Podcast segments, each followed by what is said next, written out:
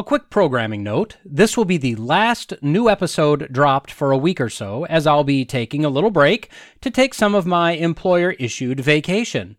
In the meantime, go back and listen to episodes you've unacceptably missed, re listen to your many, many favorites, and make sure you're subscribed so you're notified when I drop a new episode whenever I get back and get caught up. Now, on with the show.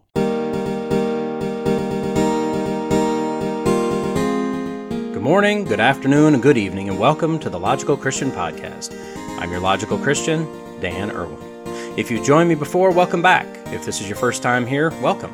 At the Logical Christian Podcast, we look at what's going on in the world of current events, politics, science, and whatever the mainstream media feels is important to tell us. But rather than just accepting their spin and swallowing their narrative, we look at it logically and we look at it as Christians. Links can be found in the show notes if you want to follow along. So, with that, Let's go be logical Christians. Change is the only constant in life. At least, so said Heraclitus, the Greek philosopher who lived in Ephesus around 500 BC, or BCE if you're a rank pagan. And I think what we know for sure is that with global warming and evolution, that's exactly what we see all the time. Except when we don't. But even then, it's probably happening just really slowly, or fast, depending on what we need it to be and to do based on our narrative and agenda at the time.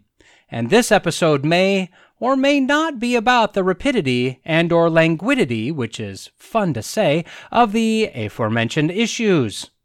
On today's episode, we'll find out why the moon people are constantly dealing with motion sickness, but we won't care as we've got bigger fish to dodge. Then we'll see no evidence of evolution, but we'll see it faster than ever before.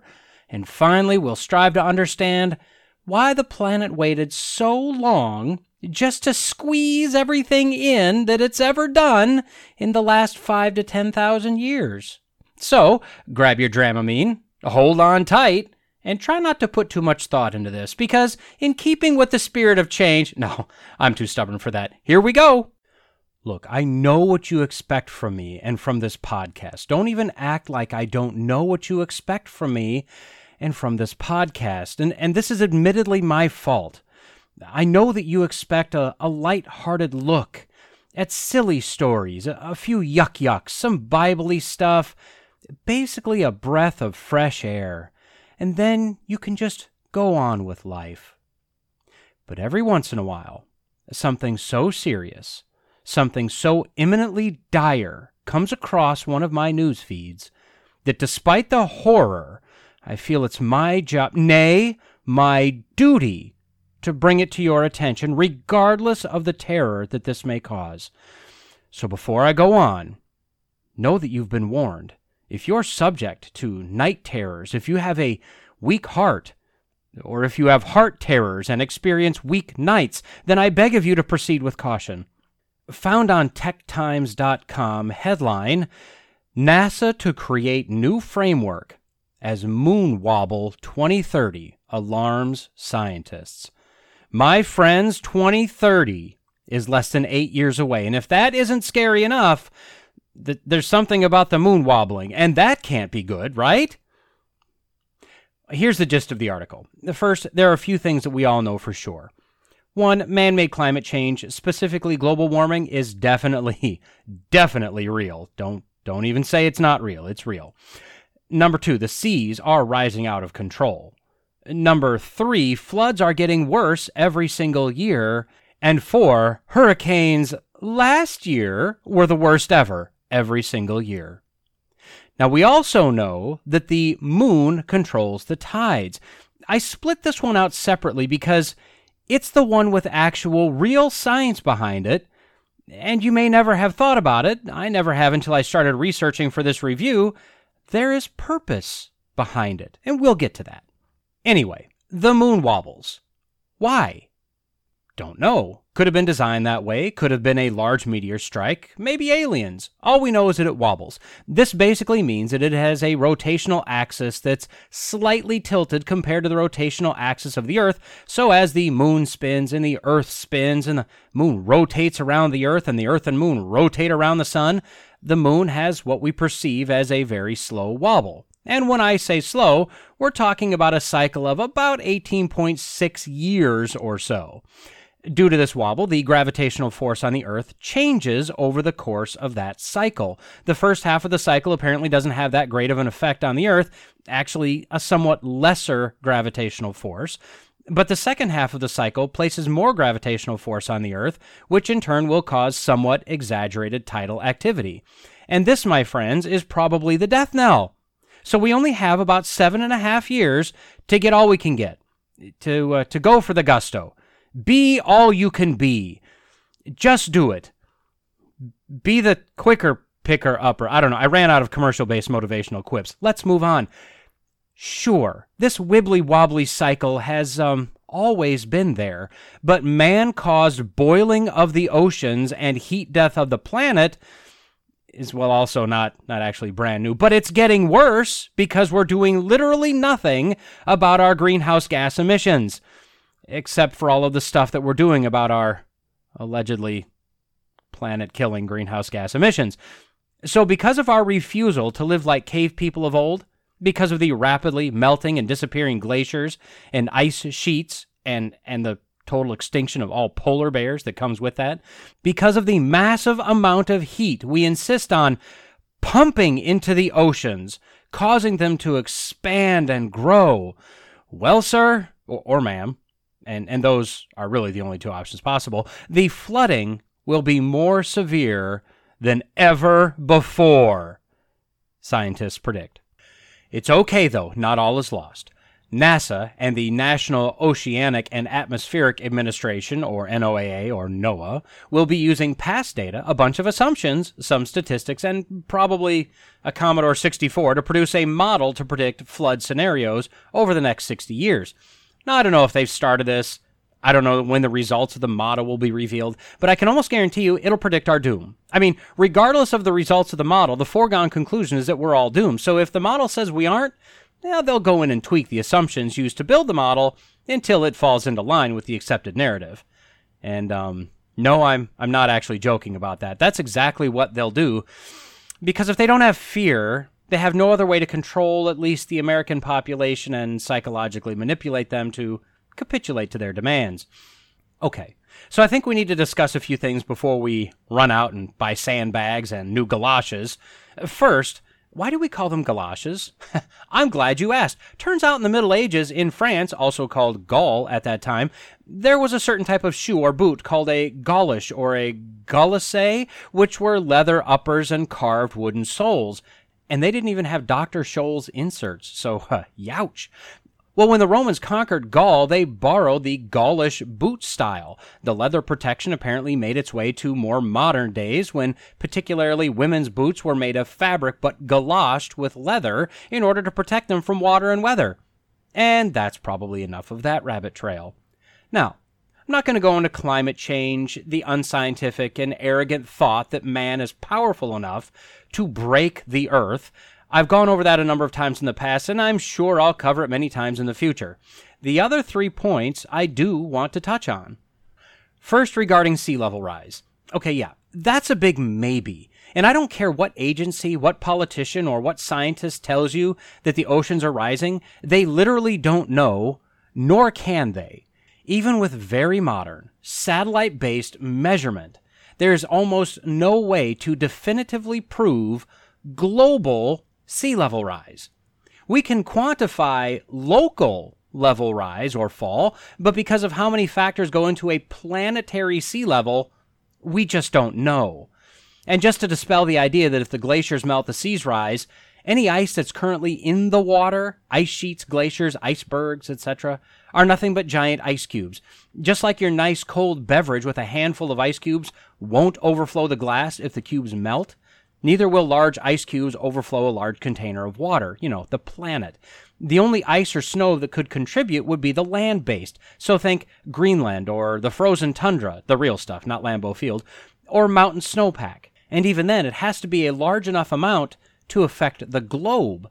And it can't just be seasonal. So, although there are fancy graphs, nobody really can say for sure. That said, if we take these climate scientists at their word, and remember, they have a stake in if the climate needs fixing or not, The worst that the levels are rising are about 1 16th to 1 8th of an inch per year. I, I kind of think we can noodle our way around that. If we can keep New Orleans pumped out and dry f- for some reason, I think we can manage a very, very slow creep of water per year. As for hurricanes, are they getting worse? Is every year worse than the year before? The predictions always say that they will be, but are they? Well, data, as I've found, is never in a format that's actually useful, but I did find a Wikipedia listing of hurricanes for the United States by year. Pulled the data into Excel, did a bunch of manipulation so I could make it usable, compiled the results, put it into a graph, and looking at data from 1850 to 2019, the answer is no. By a large margin, no. Now I'm going to try and put a picture of the graph in the description of the podcast if you're curious. I'm not sure if it'll work right for all players, but I can but try. Anyway, throwing a trend line on the graph, we show that the number of predicted hurricanes dropped from 24 in the decade of the 1850s to about 18 in the decade of the 2010s.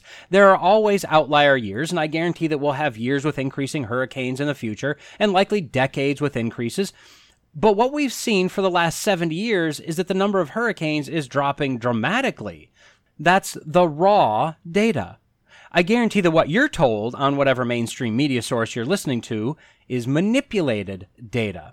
One thing that really gets my goat, and I don't even have a goat, is when so called scientists manipulate data. Just let the numbers speak. If they disprove your theory, you have a bad and or stupid theory. Get a new theory. But without fail, specific boundaries, caveats, and qualifiers will be applied to the raw data to make it say, again, what they need it to say. And this can be applied to our flooding events as well, that as we all know are getting worse and worse. And when this moon weebles and wobbles in the wrong direction but doesn't fall down, the floods will probably destroy all of mankind and womankind and all other made up kind. So is that the case? Are floods getting worse? Well, again, I grabbed the data.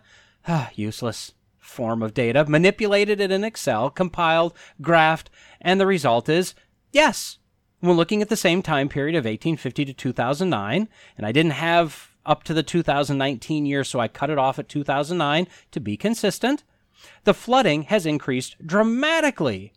But again, the data is curious when looking at the graph. See, from 1850 to 1889, the number of floods is flat at about 10 or less. Remember, this is the U.S. data. Keep that in mind. Then there's a dramatic rise from 1890 to about 1919. Then it's up and down through 2009. So, because I'm a curious fella, I split out the data from 1920 to 2009. And would you believe that when you throw a trend line on that graph, the trend is actually slightly down? I'm also going to try and put both of these graphs in the description if you're curious. Hopefully, if things work right, you can go check them out. So, why the massively dramatic increase from 1890 to about 1920? Global warming? Weather weirding? Cars and air conditioners and electricity production? Cow farts?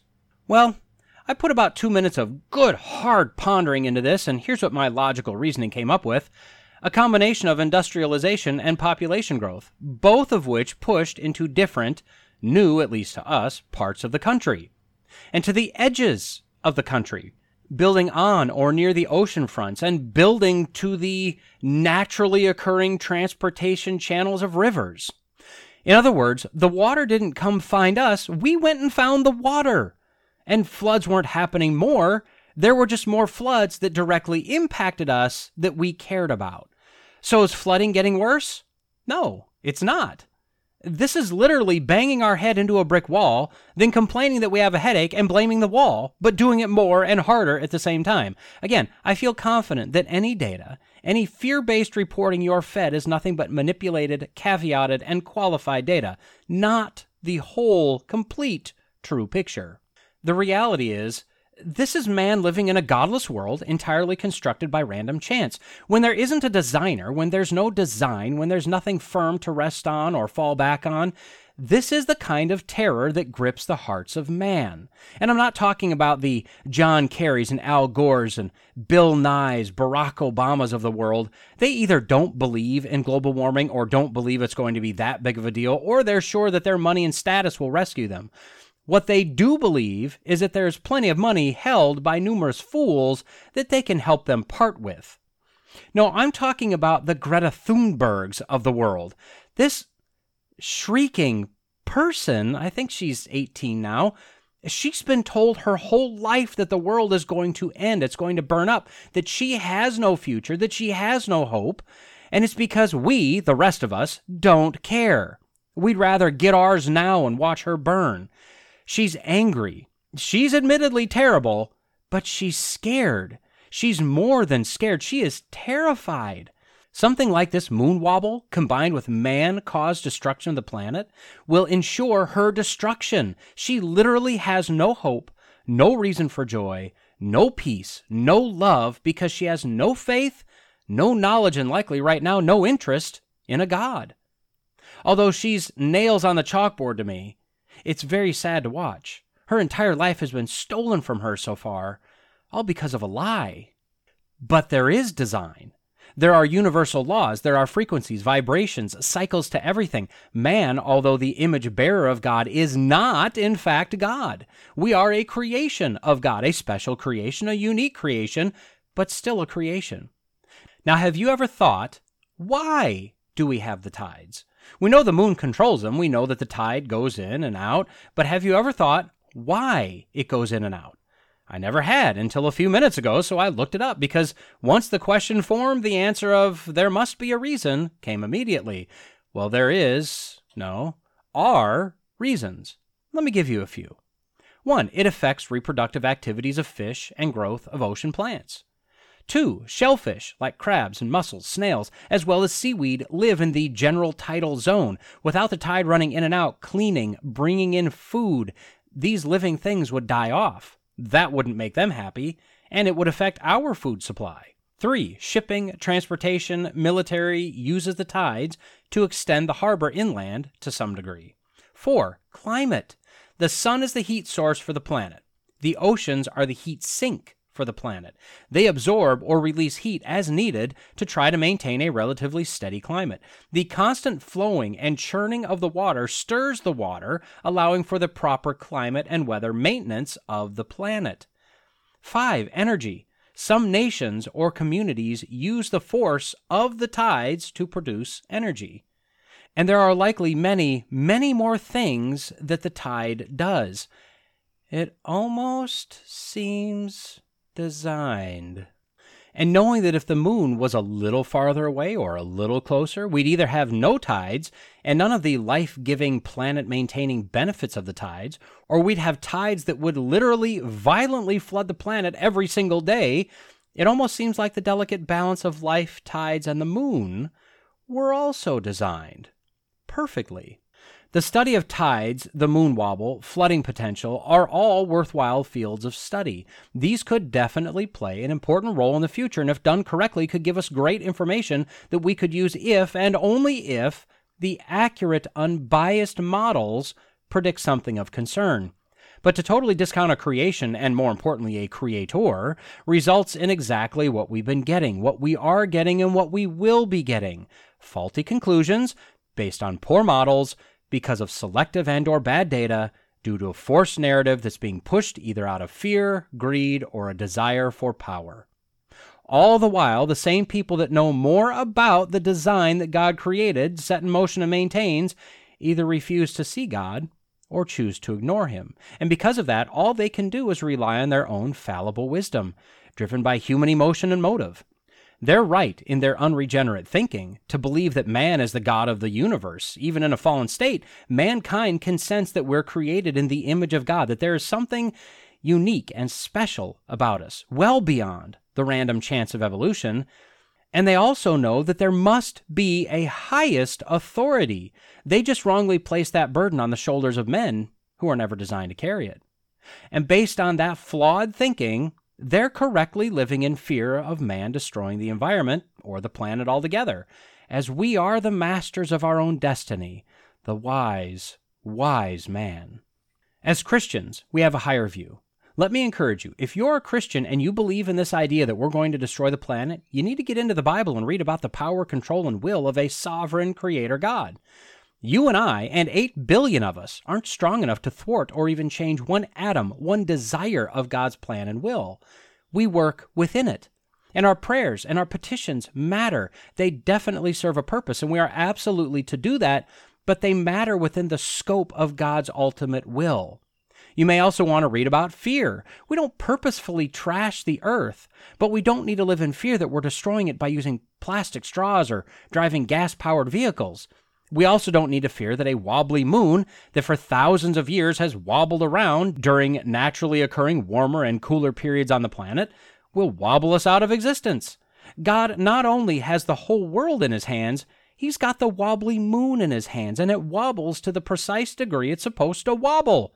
No more, no less. And the same can be said about the tides. Not one grain of sand will be hit by the tide that's not supposed to be. The tide will only come in and go out to the exact fraction of an inch and go as many places to the right of the decimal as you want as God has ordained it to go. Although the context of 1 Thessalonians 4 13 to 14 is regarding the resurrection of the dead in Christ, reassuring those still alive that just as Jesus was resurrected, so too would be those children of God who had already passed on, I believe that the concept of the passage can be carefully applied more broadly and is apt in many situations, including this one. The text reads, But we do not want you to be uninformed, brothers, about those who are asleep, that you may not grieve as others do who have no hope. For since we believe that Jesus died and rose again, even so, through Jesus, God will bring with him those who have fallen asleep. How many people are grieving as someone that has no hope because the planet is being destroyed and catastrophe is imminent? Because not only do they not believe in the resurrection of Jesus, they don't believe in a God at all. Or if they do, they have such a low view of God that he's nothing but a relatively weak, bitter old man ready to punish you if you step out of line, yet has no control over this creation. For those that know God, rely on God, put our faith on the one who died for us and gave us that faith when we had none of our own to give, if he can resurrect the dead, if he can lay down his own life and take it up again, how difficult is it to create and maintain a mere planet?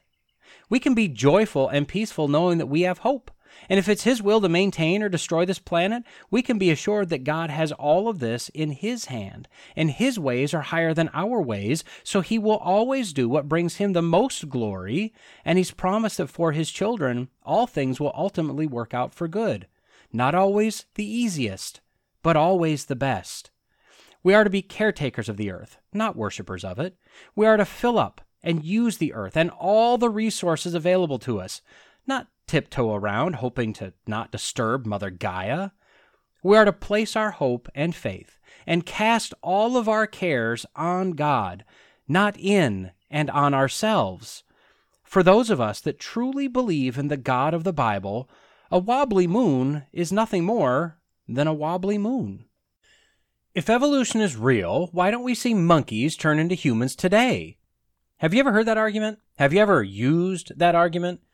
It's supposed to be a gotcha argument, forcing the evolutionist to his knees, begging for mercy, but typically they just respond with something like, well, that's not how it works. And I mean, that's correct, sort of, per their theory. This isn't how it works. At least, that's what we thought until now. Found on ScienceAlert.com, headline Evolution may be happening up to four times faster than we thought. Massive study finds. Well, now monkeys won't turn into humans four times faster than before. I know that I, for one, am excited about the prospect of what this might mean. It'll be fun to watch evolution just cruise on by. What was that? I'll say. A transitional form, a random scientist will reply. It'll be amazing. But before we get too excited, let's take a look at their proof because I always thought that evolution took millions of years. So let's say that a thing evolved to another thing in a mere 1 million years. Well, four times faster is 250,000 years, and seems like that's still hard to study. But maybe they have a DeLorean or a TARDIS or something. The study is done by an international research team from the Australian National University and the University of Exeter and looked at genetic variation. To which I say, hmm. The premise they're working with is that, quote, the more genetic differences there are in a species, the faster evolution can happen, as certain traits die off and stronger ones get established. To which I say, that's not how evolution works, by definition. But okay, let's let's go with this for just a moment longer. They call these genetic differences the fuel of evolution.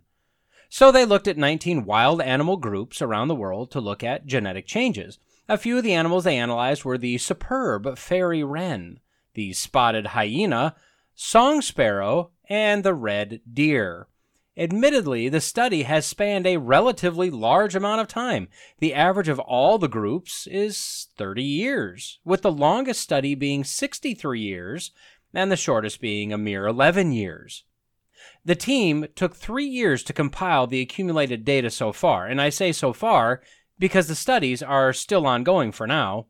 In compiling the data, they quantified how much species change had occurred from genetics and natural selection, the findings so far reveal that many more changes are happening than they first thought, so the fuel is much greater than they surmised before. Why is this important? Well, it will apparently allow them to model how fast a species can adapt, which is important. Says the author, quote, with the world and its wildlife reeling from the ongoing effects of climate change. Knowing more about how quickly animals can adapt will be helpful in modeling which species will be able to survive and which won't. The concern is that as shifts in the global climate continue to accelerate, species won't be able to adapt in time. And there it is. This is all about climate change. And the only thing that can save animals is fast evolution. No, not, not evolution exactly, but adaptation to changing climates. You know, Animals that have allegedly been alive for millions of years, surviving temperatures much warmer than we are today, and much colder than anything on record. But now, now, because of man's climate sins, the animals will be the ones paying the price, unless they have enough evolution fuel. But there is hope. We've seen rapid evolution in the past. One of the researchers from the Australian National University said the following quote, A common example of fast evolution is the peppered moth, which prior to the Industrial Revolution in the UK was predominantly white.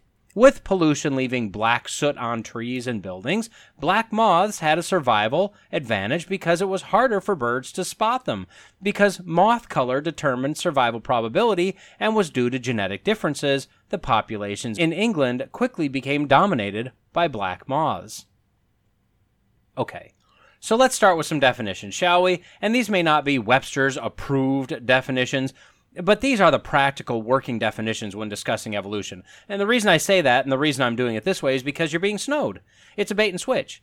They tell you that they're talking about evolution, then, you know, bam, yank evolution out from under you, and you fall neatly on top of science that everyone, creationists and evolutionists, agree on. So here we go. Adaptation.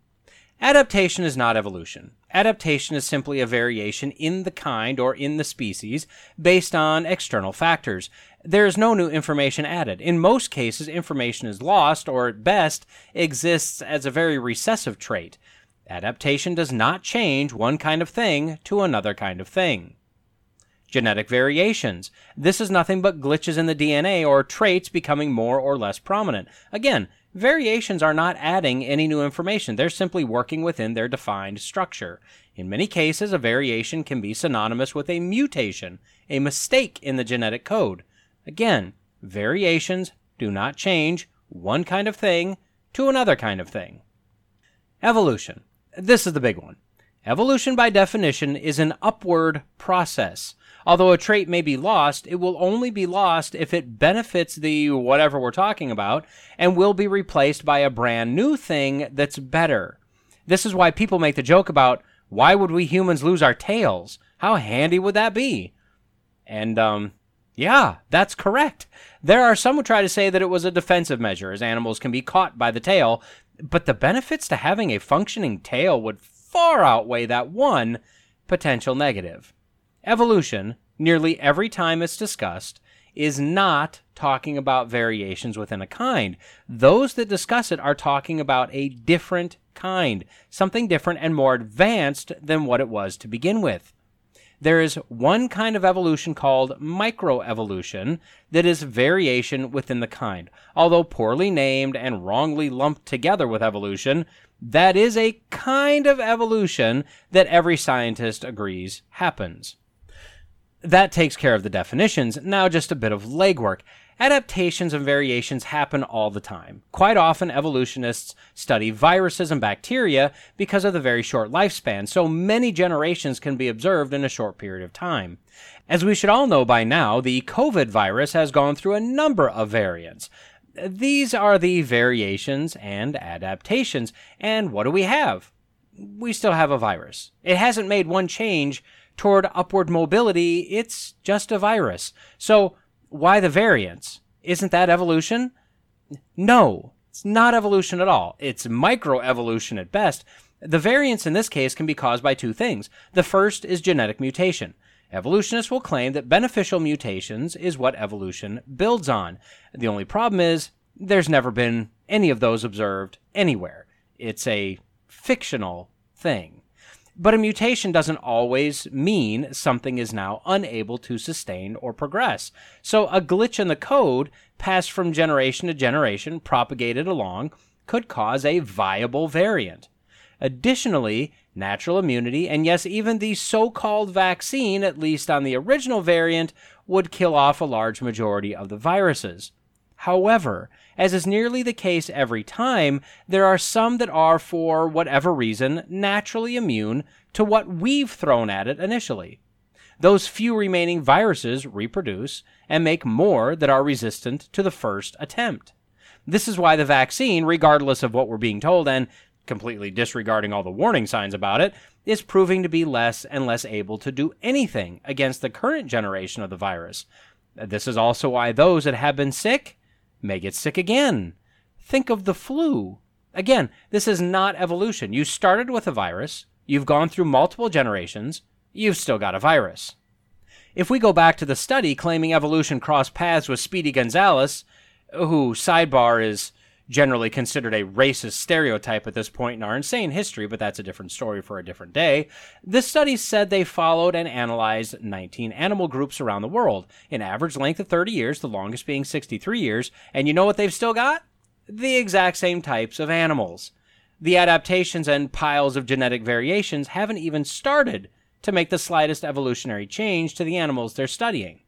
Now, the argument would be it takes a lot longer than that hundreds of thousands or millions of years.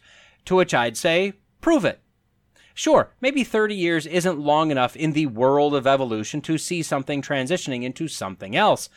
But you'd think if we were around for millions or billions of years by this point, that we would have intermediary creatures everywhere. We'd have half fish, half amphibian. We'd have half lizard, half bird. We'd have whales with back legs trying to walk onto land. We'd have missing links between apes and humans. But we have zero. There are literally none. The assumption is that it all happened in the past and isn't happening anymore. Is that logical? Why? Why isn't it happening anymore? What happened? Well, I mean, I say that, except for the fact that it is happening at a rate up to four times faster than we believed it was previously, but not in anything we can observe. Furthermore, the only transitionary things these scientists can dredge up are fossils, bones, that an artist uses, at the discretion of the scientist, to create what those bones look like with flesh and muscle on them. We literally have no idea what they look like, but the evolutionary scientists know what they need it to look like and so it does. Problem is, bones are bones. There's no way to tell by the fossils if those bones helped create any offspring. They're just bones. Let's talk about the peppered moth now. I'll be honest, I'm shocked that they actually brought this one up. This was debunked years ago as being scientifically wrong and in fact a complete hoax and scam. It's one of the botched, fudged evolutionary claims that literally everyone knows about. A very quick summary is that there were two colors of this certain type of moth in the UK. There was a light and a dark variation. they would land on trees and eat, I don't know, whatever they ate or whatever. I don't know. It doesn't matter. They landed on trees, and birds would eat these moths. The trees they generally landed on were trees with a light colored bark. As a result, there were a large number of light colored moths, but very few dark moths. As the region industrialized and soot and pollutants got into the air, the tree bark became dark because of lichen growth. The bulk of the population of the moths apparently shifted to dark colored moths, with a drastic reduction in the light moths. The claim was that this was rapid evolution of the moth for survival. So, first we started with moths, then we ended with moths. That's not evolution. At best, this is adaptation. There were two large problems with this scientific conclusion, however. The first was the curious absence, although the author did mention it here, the absence of any discussion about the birds eating the moths. The fact is that with the lighter bark, the lighter moths were more easily camouflaged. When the color changed, the dark moths were harder to see, so this may be natural selection, but it's natural selection by the birds, naturally selecting the moths they could see. Since the moths had the genetic possibility of both light and dark color, as the light colored moths were taken out of the population, the dominance of the dark colored trait appeared. So, as the moths listened to Barry White Moth and made sweet, sweet moth love, making little mothlets, the dominant darker trait took over.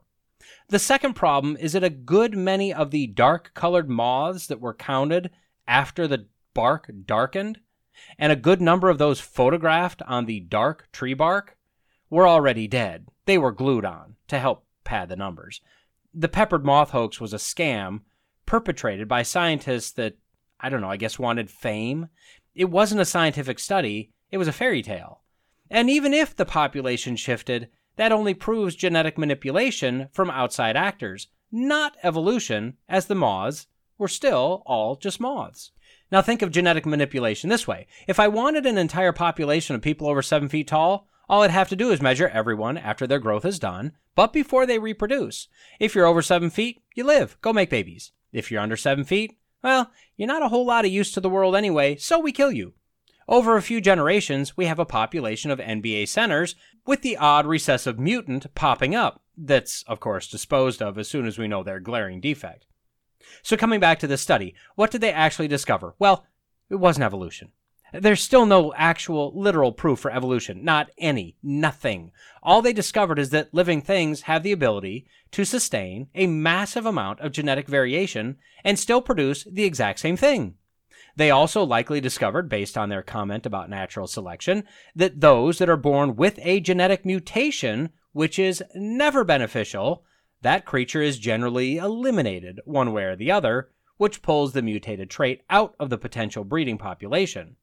When you boil it down, they discovered that the creation that God made in less than a day with regard to land animals was so perfect that even after 6,000 years of copies of copies of copies, 6,000 years of the curse of sin, 6,000 years of genetic defects, mutations, and adaptations, these created creatures, the same as humans, continue to recreate viable, identical copies.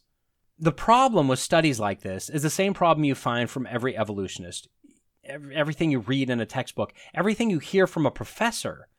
Mutations happen, and although we can't show you any, some must be beneficial.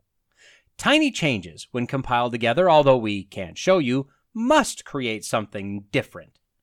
And although the only changes we can show you are losses of information, there must be some changes where information is gained.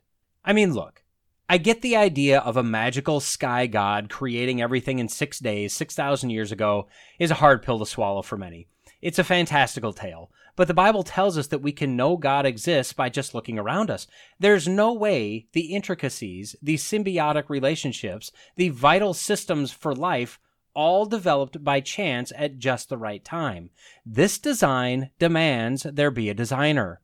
To think otherwise is simply lunacy. And to try to tie the two world views together, that either creates a weak, stupid God or a cruel God, neither of which are the God of the Bible that I read. Nowhere in the Bible does it say that you must believe in a six day creation 6,000 years ago to be saved. But I think a disbelief or a worldly compromise in this area sets up a number of theological issues that can't be remedied and sets you up for accepting compromise in all doctrines found in the Bible. So I personally believe it's much more vital for the Christian to get right than most would want to admit.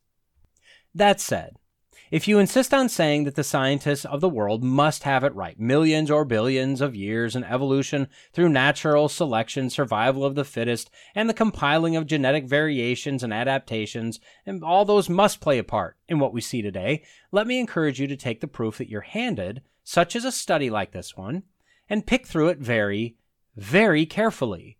I don't think it'll be long before a belief in evolution leaves you with your feet firmly planted in midair. To use another saying, if you truly dig into what you're being told is true, you quickly see that the emperor of evolution has absolutely no clothes whatsoever. So don't just accept something because the so called experts tell you it's true. In all aspects of any worldview, Christian or pagan, test everything. Although I wouldn't commend the theology such as it was of Thomas Jefferson, his following quote, I believe, is very apt. Quote, fix reason firmly in her seat, and call to her tribunal every fact, every opinion, question with boldness even the existence of a God, because if there be one, he must more approve of the homage of reason than that of blindfolded fear. God does not fear you digging into every nook, every cranny, testing every claim, honestly questioning everything, because God will pass the test every single time. Try that with the theory of evolution. Try that with evolutionary scientists. You'll get a very different reaction and a dramatically different result. Anyone, anyone at all. I keep asking this question, with one environmentalist on Facebook telling me I'm asking good questions and then not answering the question. This based on the money we're spending, the problems we're creating, the agreements we're signing, the continuing or increasing poverty, starvation, and death we're inflicting, especially on third world countries, should be a vital question to be answered. Based on all the models, based on the panic and fear, based on the massive number of experts, legitimately very smart people, this should be a fairly straightforward question with a fairly simple answer. So, what's the question?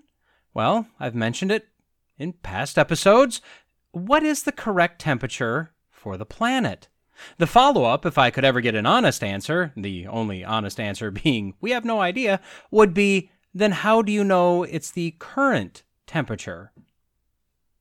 See, about 50 years ago or so, we were in danger of the next global ice age. There were articles being written about how we could put particulate in the air to capture and retain more of the sun's heat, or paint roofs of buildings black to warm the planet. And then 30 ish years ago, it shifted. Now it's global warming, a planetary heat death, and it's coming right now. Now, knowing the way the Word of God explains the end of this age, yes, the heat death of this planet is coming, but it's going to be much, much warmer than the climate alarmists are predicting, somewhat warmer than the 1.5 degrees Celsius rise they're predicting is the irreversible destruction of all mankind. And man made stuff, volcano eruptions, cow farts, won't bring it on, nor will man created solutions, carbon capture, electric vehicles, stop it. As I've stated before, we have markers all over this planet that point us directly to God, to His design. We also have findings and revelations through what the world considers the only legitimate form of science that basically shouts, Young Earth creation by God. Found on phys.org, headline Antarctic glaciers losing ice at fastest rate in 5,500 years, finds study. Anytime I see something like mass grave found 7,000 years old, or oldest tree estimated at 10,000 years old, or in this case, we're losing ice at the fastest rate in 5,500 years, it makes me, and it should also make you, sit up and take notice. The first question to ask is why? Why that time period exactly? I mean, it could be nothing, it could be something. It's worth digging into, though. So dig we shall. Now, first, I want to warn you if you have a weak heart, if you have anxiety over being afraid, if you scare easily, sometimes resulting in a little dribbling, you may want to sit down. It, I mean, unless you're the last one I mentioned, in which case, don't don't sit down. You know, just saying. Uh, per the first paragraph in the article, we find out, and here we go, the melting of the glaciers could contribute as much as 3.4 meters, that's like 10 or 12 feet to those of us using real measurements, to global sea level rise over the next several centuries. Are you still with me? Do I need to stick a wallet in your mouth or a, a nitro pill under your tongue? So we'll ignore the fact that they use those oh so scientific words of could and as much as, although by telling you I'm ignoring them, I'm not really. Well, uh, never mind. So let's break down these several centuries comment, shall we? First, 3.4 meters is 11.15 feet. Several centuries would have to be at least three, right?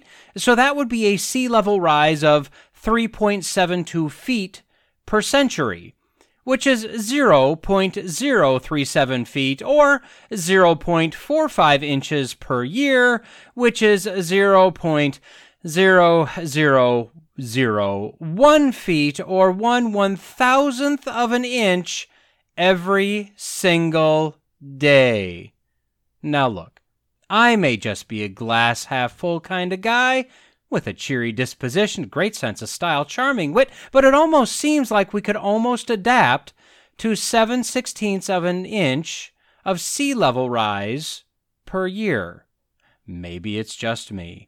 Not the point of this review, so let's move on. Apparently, the east and west Antarctic ice sheets make up the Antarctic ice. The west is thinning at an accelerated rate over the last few decades, and a few glaciers are specifically vulnerable and are already causing the seas to rise. And you're mocking sea level rise. Flat earther. Well, a study being led by the University of Maine and the British Antarctic Survey, which is quite possibly my favorite of the Antarctic surveys, and the Imperial College London is studying these vulnerable glaciers that are being bullied by global warming and found that they're retreating at a rate not seen in the last 5,500 years. Dr. Dylan Rood said, quote, These currently elevated rates of ice melting may signal that those vital arteries from the heart of the West Antarctic ice sheet have been ruptured. Oh, ruptured arteries sounds bad in almost every case. Uh, he continues, quote, leading to accelerating flow into the ocean that is potentially disastrous for future global sea level in a warming world. Is it too late to stop the bleeding? Well, I mean, from a ruptured artery, I'd almost have to say, uh, maybe? I, I don't know. The article continues by stating that the mid Holocene period, which is probably my favorite, but nah, just, just about 5,000 or so years ago, the climate was warmer, glaciers smaller, sea levels higher. Now, wait a minute. The climate was warmer? How? That literally can't be possible, can it? We know that man is causing global warming because of industry and cars, electricity production, etc. Can someone explain to me how the climate was notably warmer 5,000 plus years ago? So, not going into the details, they studied what used to be the beaches from back then, analyzing what they found with radiocarbon dating and determining that there had been a steady fall in the relative sea level over the last 5,500 years. Now, remember, the dating methods in general are not reliable. They're less than accurate because they're based on some very unscientific assumptions. However, that said, when the assumptions lose their wildness because they're assuming much younger ages, such as 5,000 years, the dating tends toward increased accuracy. So, would I say they're spot on at 5,500 years? No, but I bet they're close. They also found that the rate of ice mass loss has increased to a rapid rate more recently. Now, the article doesn't say how they know that, and to be honest, I don't really care. There's a good chance that that's actually accurate. It's not worth arguing over, my opinion. The study concluded that the simplest way to interpret their findings is that the glaciers have been relatively stable for the last 5,500 years until recently, when they've started to retreat at the increased rate. From a scientific view, we could argue if the globe is warming or not. Some data suggests it is, some data suggest it was, but it hasn't been for about a decade. I think I'm satisfied saying that the global temperature at least has been rising slightly over the last 30 or so years, very generally over the last 100 plus years. We could also argue if the ice sheets are thinning. But I don't think I'd argue too strongly against that, as data suggests that they are. The argument for ice then shifts to is it seasonal? Is it just relocating as ice in other locations on the globe has increased? But let's just say that the ice sheets, the glaciers, are in fact shrinking to some degree. We could question their carbon dating of 5,500 years ago, but as I said, I don't think that that recent of a date is worth quibbling over. But what this team of scientists refuses to ask is why 5,500 years ago? Why was it warmer then? Why was there less ice then? Why does it appear that the glaciers have increased their rate of melting now? And further, they should be asking what the correct temperature of the planet is, which would correlate to what is the correct amount of ice on the planet and what is the correct sea level. Finally, they should really be asking is this a linear change, a logarithmic change, an exponential change, or a cyclical change? The problem with modern science is that they insist on using basic assumptions, and in doing so, they shut off entire lines of questioning, hypotheses, reasoning, and tests. In short, they have handcuffed actual scientific inquiry and relegated it to a single area with impenetrable boundaries. So let's take an alternative look that could explain exactly why this study shows what it shows. We know that God, or according to John 1, God the Son, Jesus, created everything in six days. Regardless of what some professing Christians want to try to claim, a day at that time was within seconds to a few minutes different, shorter, than it is today.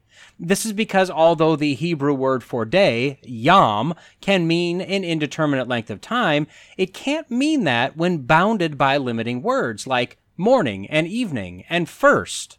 Any attempt to try to wedge evolution and millions or billions of years into the multiple times bounded word yom is doing nothing but expressing a belief that God's word is to some degree unreliable, as well as redefining what life actually means, the significance of sin and death, the very unique and special creation of Adam and Eve, and all sorts of other theological issues. It also calls into question either the knowledge or the honesty of Jesus. Bottom line, I think we may want to be very careful before we decide we know better than the Bible. So, a day is a day. We know that the creation was originally one main landmass surrounded by water around the rest of the globe. Again, we take the biblical account as accurate. We know that there was a specially prepared area termed garden in this landmass somewhere. My guess is that this was a substantially large garden. We know that a mist watered the land, as well as rivers springing up and originating from the center of the garden. I believe that the general consensus is that the garden, and I'd say logically the entire landmass, was more of a tropical kind of climate, something perfect for humans to live in, something perfect for animals and vegetation. We don't know the tilt of the Earth. We don't know if there were ice sheets or glaciers anywhere in the world at that time, but it definitely wasn't an ice age. We know from very smart people adding up the ages in the Bible, all this creation took place around 6,000 years ago. Then sin entered the world, which brought death, but also brought thorns and thistles and weeds, and got Adam and Eve booted from the perfect garden. But this didn't change the tilt of the earth. This didn't split up the landmass. This didn't change the climate. So, for about 1,500, 1,600 years or so, this temperate to tropic climate existed. Then the flood, Noah, the ark. This is also most likely when the massive asteroid impacted the Earth near the Yucatan Peninsula. This flood would have most likely been the cause of the crust breaking into the plates we have today. Some believe this is where Pangea, the plates and land masses all shifting around the planet happened. I personally can't make the idea of Pangea work, but we know that at the end of the flood, the mountains rose up, the valleys sunk down, and the earth was changed forever, appearing essentially like it does today, but now with definite climate differences based on where on the earth you go, as well as two very distinct poles.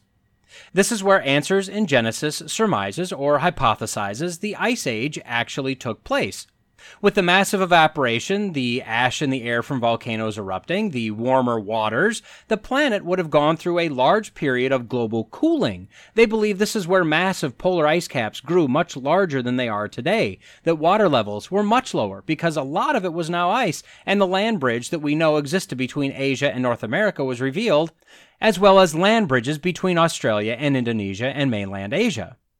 The flood, and thus the beginning of the Ice Age, was about 4,500 years ago. This Ice Age would have lasted at least a few hundred years, just based on the global scale, before it started to recede, as the planet started to warm again. So 4,000 years ago, warming started versus 5,500 years ago? Not that far off. And 5,500 years ago, there is evidence that it was warmer than it is now. Seems a little bit biblically logical, doesn't it?